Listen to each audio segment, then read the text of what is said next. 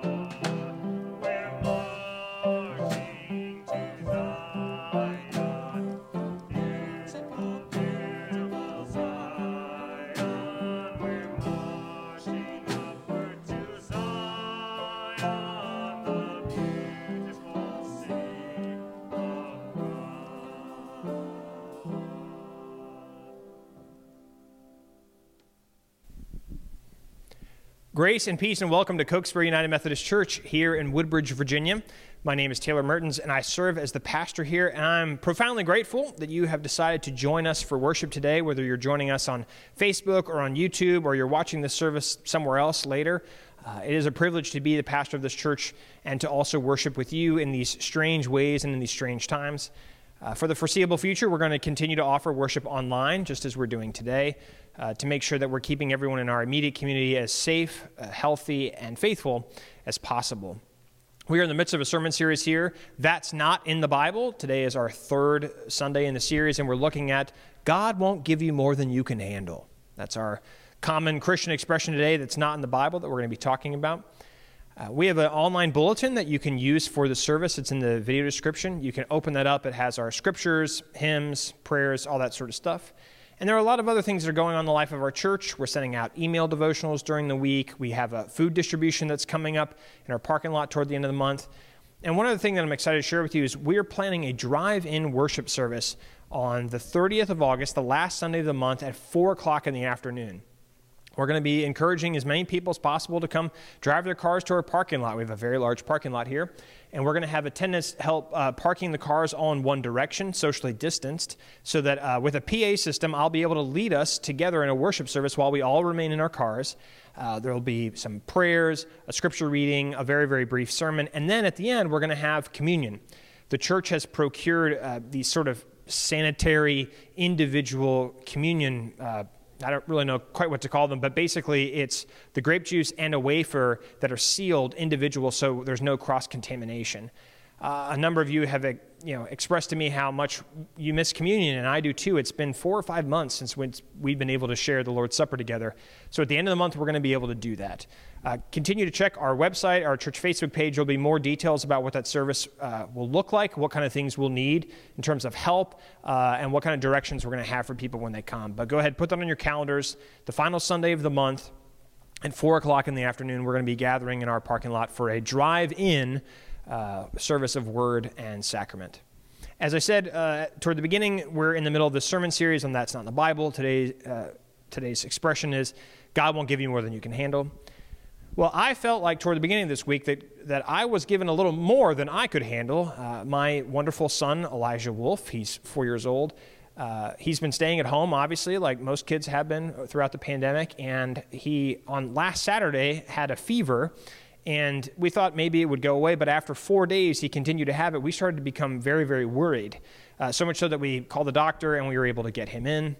But before we went to the doctor, I tried to practice what I preached last week about knowing when to ask for help and to ask for prayers. So I reached out to a number of people and I asked for prayers, uh, particularly for my family and for Elijah, because I was getting very, very worried and anxious. And I decided to send it out to a number of clergy people, um, United Methodist clergy people in Virginia, and to just say, hey, my son's had a fever for four days. Could you please pray for me? Pray for my family, pray for my son. And a lot of people wrote back and wrote these wonderful things, but I received from one person, of course, because it was going to be preached on today, don't worry, Taylor, God won't give you more than you can handle. Except God didn't give my son the fever, and it felt a whole lot more than I could handle. I'm really, really profoundly grateful for all the prayers I did receive, my family did receive. I was able to take my son to the doctor, and they gave him a COVID test, and he was negative. And the next day, his fever completely went away, which is wonderful and miraculous, and I'm so, so grateful for it. Uh, but the, the clergy person who wrote me, God won't give you more than you can handle, it was just one, too crazy that it's what I was going to preach on today. And secondly, it took everything in me to not write back, you better watch worship at Cokesbury United Methodist Church on Sunday morning. So, in the very, very off chance that another clergy person would ever watch this video, you know who you are. I hope you hear what God says to you today. So, with that, let's continue to prepare our hearts and minds for worship, uh, thinking about how God gives us Jesus to help us handle what life gives us. Let's close our eyes for a minute of silent prayer.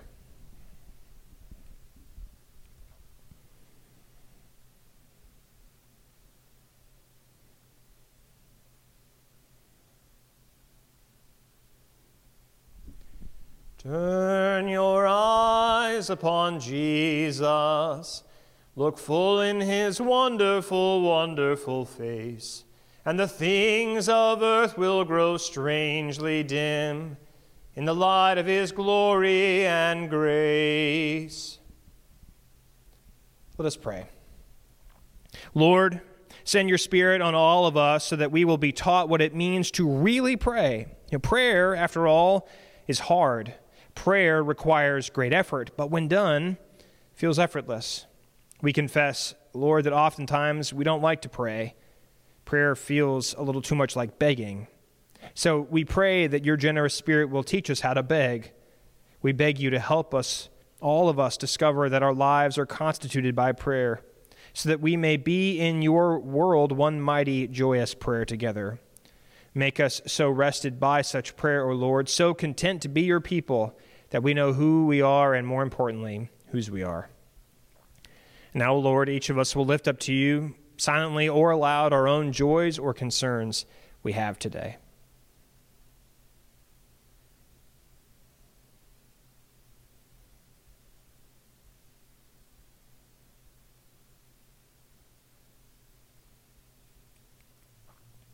And all God's people say, Amen.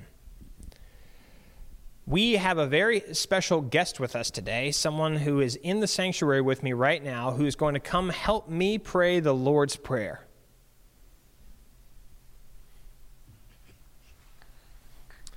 Who are you? I'm Elijah Wolf. Elijah Wolf, who? Elijah Wolf Mertens. And how old are you? I'm four. You're four years old? Yeah, I'm four years old. Yeah. Are you so excited to be at church today? I'm so excited to be at church. Should we say the Lord's Prayer together? Yeah. Okay, say, can you say, wait, wait, hold on. You got, you're getting too fast. Can you say, everybody, can you say, let us pray? Let us pray, everybody. Our Father Our Father, hallowed in heaven, hallowed be thy name. Thy kingdom come, thy will be done, on earth as it is in heaven. Give us this day our daily bread, and forgive us our trespasses. We forgive those who trespass against us. And lead us not into temptation, but deliver us from evil. For thine is the kingdom, and the power, and the glory forever. Amen. Thank you, buddy. Can you say hi to everybody in the internet? Hi, everybody. Thank you, Elijah Wolf. I love you. All right, go sit down. I'll be right there. Our scripture lesson today comes from Mark chapter 2, verses 1 through 5. Hear now the reading. When he returned to Capernaum after some days, it was reported that he was at home. So many gathered around that there was no longer room for them, not even in front of the door. And he was speaking the word to them. Then some people came, bringing to him a paralyzed man carried by four of them. And when they could not bring him to Jesus because of the crowd, they removed the roof above him. And after having dug through it, they let down the mat on which the paralytic lay. And when Jesus saw their faith, he said to the paralytic, Son, your sins are forgiven. This is the word of God for us, the people of God. Thanks be to God. Our hymn today is number 370 in the United Methodist hymnal, Victory in Jesus. Uh, Gloria Baltimore was able to join me a few weeks ago to record hymns for upcoming services. So we're now going to join myself and Gloria over at the drums and the piano, singing hymn number 370, Victory in Jesus. You can find the words for this hymn on the online bulletin. But let us go now listen to the old, old story about how a Savior came from glory.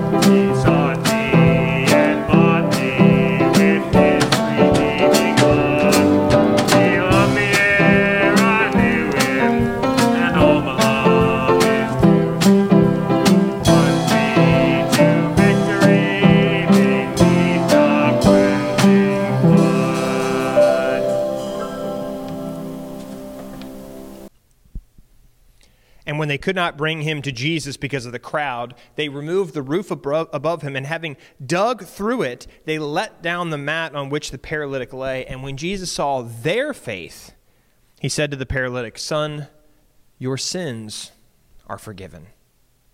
Would you please pray with me? May the words of my mouth and the meditations of all of our hearts be acceptable in thy sight, O Lord, our rock and our redeemer. Amen. Doom scrolling. Have you heard of it? Doom scrolling, it's falling into a deep, morbid rabbit hole filled with negative content, agitating yourself to the point of physical discomfort, erasing any hope of a good night's sleep. Basically, doom scrolling is this thing that's happening these days. Instead of retreating to the binge worthy content of Netflix and Hulu and HBO Max, instead of going and binging on those things, many of us are actually binge watching the world flush down the drain. We just can't seem to unplug or disconnect ourselves from the headlines. COVID cases spiking across the country, a horrific blast rocking Beirut, social unrest resulting in broken buildings and broken people. And like slowing down on the interstate past a car wreck, we can't help ourselves from just staring. We, many of us, have become addicted to the world of bad news, so much so that a new word had to be created to explain it doom scrolling.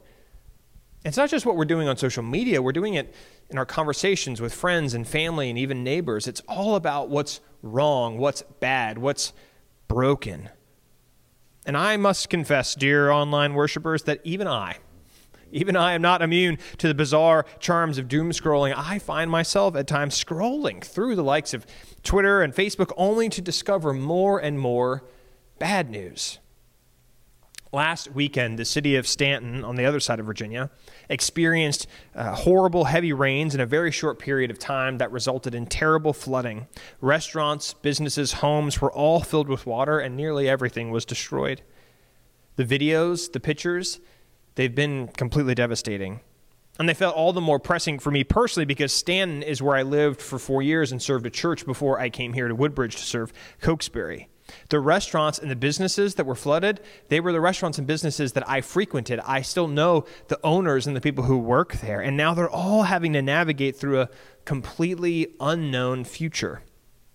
So this week, because I used to live there, I was scrolling through videos and images, reading comments from various community members offering support, and I noticed that there was one comment that seemed to keep cropping up on all these different posts. No matter how bad or how grim the situation appeared, someone felt the need to write, God won't give you more than you can handle. God won't give you more than you can handle. It is my sincere hope and prayer that in the midst of a moment of pain or fear or anguish or grief that no one has ever dismissively said to you, God won't give you more than you can handle. But chances are you have heard that expression. It's near the top of the list of Christian sentences used when we don't know what else to say. And spoiler warning, it's not in the Bible. Of course, there are plenty of verses about God seeing us through to the other side, about how we can do all things through Christ who strengthens us, and so on. But the specificity of claiming that God won't give us more than we can handle implies a whole lot about God that it absolutely shouldn't. God won't give you, that immediately sets up a theological understanding that God, you know, the author of salvation, that God gives every single little thing to us on purpose. The good and the bad, the joy and the sorrow, the love and the pain, which means, according to the expression, that God sows our suffering as has been said from this place on a number of occasions, if God delights in our suffering, if God purposely sends bad things to us in order to punish us or teach us a lesson or make us stronger, then God isn't worthy of our worship. God rejoices with us when we rejoice. God weeps with us when we weep, but that is not the same thing as God authoring or willing every single little thing that happens to us. God is not some sadist who rejoices in our tribulations. God is not an architect of divine destruction. God is not sitting up in heaven plotting away about what difficult things he should send for us to handle. Let me put it this way Imagine you had horrible rains that just devastated and flooded your house and ruined all of your possessions and all of your furniture, only for you to hear a neighbor pithily reply, Oh, it's okay. God won't give you more than you can handle. I mean, maybe you can imagine it. Maybe someone has said something like that to you before. Maybe you've said something like that before. And chances are, dear online worshipers on a Sunday morning, the fact that you're worshiping online on a Sunday morning, it implies that you're probably pretty decent people. And if you've ever said something like that, you were only doing so probably because you wanted to cheer someone up or you wanted them to believe they could make it through or you believe that what doesn't kill you only makes you stronger. And we should. We should try to comfort those in the midst of tragedy and suffering and grief. We should try to help in ways seen and unseen. But the more we say things like, God won't give you more than you can handle, the more we make God into a monster, and the more we place the burdens of the world entirely on one person's shoulders. Jesus has been doing his Jesus thing for a little bit, been baptized by his cousin in the River Jordan, called some of his first disciples, and word has started to spread about the Lord. Did you hear that he healed Peter's mother in law? What kind of kingdom is he talking about all the time? And have you seen his followers? What kind of Messiah enlists fishermen? Jesus moves from town to town, synagogue to synagogue, preaching about a new age, healing the sick, seeking out the last, least lost little and dead. But Jesus needs some rest. So he returns to Capernaum for a little bit. He's sitting in the house, kicking up his feet, when the whole town shows up at the door looking for a word, hoping to catch a glimpse of something they've longed for, yearning for someone to make something of their nothing. Meanwhile, on the other side of town, some friends are milling about, loitering away their afternoon, when word of the Messiah reaches their ears. And without taking much time to discuss their plan, they drop everything and they run to their friend's house. They find him like they always do, laying on a mat in the corner of the room, wasting away without the use of his legs. He can't even put up a word of protest before the friends are dragging him out of the house because surely, if anyone can do something about the condition of his condition, Jesus can. They carry him through the streets on a blanket, knocking people from side to side, but as they arrive in front of the house, the crowds are so thick they realize they can't get any closer. Ah, but these are no ordinary friends, and this is no ordinary day. They take matters into their own hands. They lift up the paralyzed man onto the closest rooftop. They cross from house to house until they reach their destination. They dig a hole straight through the roof and they lower their friend to the Lord. Jesus, now interrupted from his sermon or healing, whatever it is he's doing, he looks up to see this spectacle above his head and he says, Wow, good job. I'm, I'm pretty impressed. And then he looks right into the eyes of the paralytic, having witnessed the faith of his friends, and he says, You're forgiven. The strange new world of the Bible is indeed strange. Notice, Jesus doesn't berate the men for destroying property in the midst of reckless hope for healing and transformation. Jesus doesn't wax lyrical about what is and isn't possible in the kingdom of heaven. Jesus doesn't interrogate the paralyzed man about his past and every choice he ever made. Instead, Jesus, he offers him forgiveness. The rest of the story includes a rebuttal from the scribes accusing Jesus of blasphemy, to which he very memorably replies, Which is easier to say? Your sins are forgiven, or take up your mat and walk? Well, to show you that I really mean business, I'm going to say both. Hey, formerly paralyzed man, get up. Go have some fun with your friends. The Bible is wild stuff. Jesus here delights not only in forgiving the man of his sins, which we haven't even heard about any of his sins, he also restores him to wholeness and he walks again.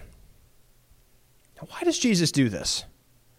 Well, frankly, Jesus can do whatever Jesus wants, but Scripture also dangles this little thread for us about the faithfulness of the man's friends.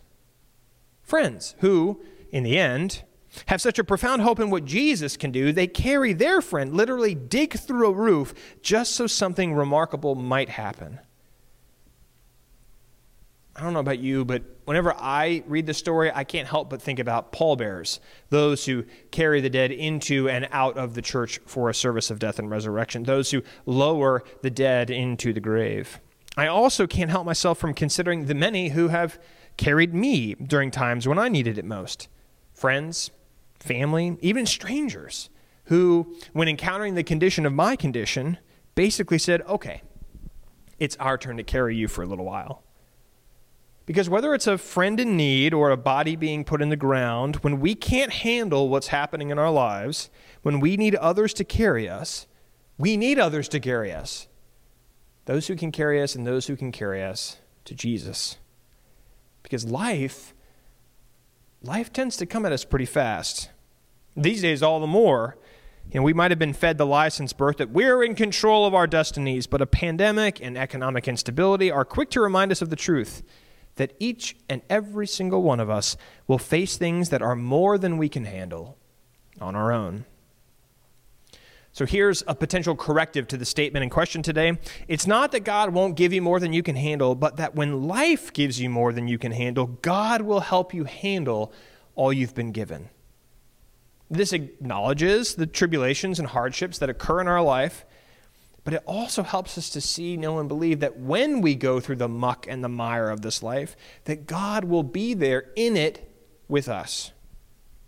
And when those times come, because they will, it is good and right for us to be able to say, you know what? I can't do this by myself. I need help. There are simply times when we will need a doctor or a financial expert or a pastor or a therapist who can help us get to the other side. God does not give us what we can or can't handle, but God gives us Jesus so that we can handle what we're given. There was a, a woman back in the 90s who was struggling with just a, a horrible drug addiction. She was trying her best to kick the habit, all the while her newborn baby was sleeping in the room next to her. The new mother was at the rock bottom of her life, fearing every single day that she wouldn't be able to, to get the little kick she needed, or that her child would be taken away, or perhaps most frighteningly, maybe her child needed to be taken away from her. So one night around 2 o'clock in the morning, while her baby is asleep in the next room. She was lying in the fetal position on the floor, desperately trying to will herself into turning her life around. And in her hand, she kept folding and unfolding a piece of paper with the phone number on it. It was the number for a Christian counselor that her mother had sent her in the mail four years ago, back when they were still talking to each other. Because the new mother didn't know what to do. She had made promises to herself again and again that i am going to kick the habit. I'm not going to do. I'm not going to use anymore. But she just kept doing it. So here she is at 2 o'clock in the morning. She doesn't know what to do or to whom she should turn, but she knows now that she can't do it on her own. So she grabbed the phone and she dialed the number. And a man answered.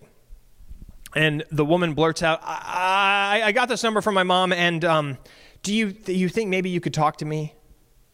She heard some shuffling on the other end of the line, and the man said, um, Yeah, uh, tell me Tell me what's going on.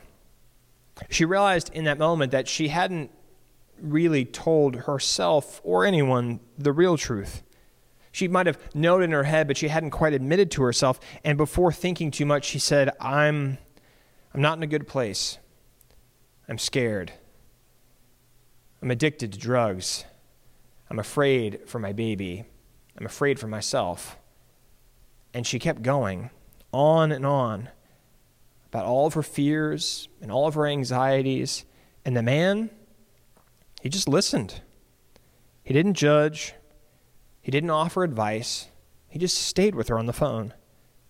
The phone call lasted until the sun started to creep through the blinds, and the woman, now noticing how long she'd been on the phone, she said, Thank you so much for staying with me all night. I, I really appreciate your listening, but aren't you supposed to tell me some Bible verses I should be reading or something like that? And the man laughed and he sort of tried to brush her comment aside, but she interrupted and said, No, I need you to know how, how grateful I am. How, how long have you been doing this? How long have you been a Christian counselor? And the man said, Listen, I've been trying to avoid this all night, but I need you to not hang up right now. You know that number you called, the number you said your mom gave you for a Christian counselor? Well, it was the wrong number. So she didn't hang up. now knowing that she had called a stranger in the middle of the night. She thanked him, and they continued to talk until their conversation reached a natural conclusion. In the hours that followed, the woman said she experienced what she calls a peace she didn't know was possible. She said she discovered for the first time that there is love out in the world, some of it being unconditional, and that some of it was meant for her. And after that, everything changed. Not right away. It took a lot of work and a lot of time and a lot of other people, but her life changed. And she tells this story a lot, and whenever she tells it, she always ends it by saying this I now know that in the deepest and darkest moments of despair, it only takes a pinhole of light, and all of grace can come right in. Today, we live in a world under the shadow of fear between civil unrest, an infectious pandemic, economic uncertainty, all of us, we're looking to, to put our hope somewhere. The world always puts its hope in human strategies, the belief that we can make things better. But as Christians, we know that human strategies, they rarely, if ever, work. But God is different. God, unlike us, is full of impossible possibility. God can make a way where there is no way. God can make new what no one else can. Because in the end, that's what God's all about. God helps us handle what life gives us through Christ Jesus. Sometimes it's a wrong number in the middle of the night. Sometimes it's through a group of friends who are willing to dig through a roof. God won't abandon us to our own devices. God won't leave us alone. God won't let the life that we have get the better of us. Because when life gives us more than we can handle, God will help us handle all we've been given. I offer this to you in the name of the Father, the Son, and the Holy Spirit, one God now and forever. Amen. Let us pray. Lord, you have given us your Son to be an atonement of sin and also an example of godly life. Give us grace this day to receive thankfully the fruits of his redeeming work and to follow daily in the blessed steps of his most holy life. Through Jesus Christ, your Son, our Lord, who lives and reigns with you in the Holy Spirit, one God now and forever. Amen. God has gathered us together. God has proclaimed God's word, and now we respond to what God has said to us. We respond with the giving of ourselves, the ways that we can make our time and our efforts available to others, but we also respond with the giving of our gifts, those that are financial, our tithes and our offerings. I encourage you to give with glad and generous hearts. You can give to the ministries of Cokesbury United Methodist Church online. The link for doing so is in the video description. You can give by sending a check through the mail to the church, or you can give, if you live locally, uh, by coming by the church. We have a drop slot by the main office doors. But give. Give with glad and generous hearts so that we might be the people for others who help them handle what life has given to them.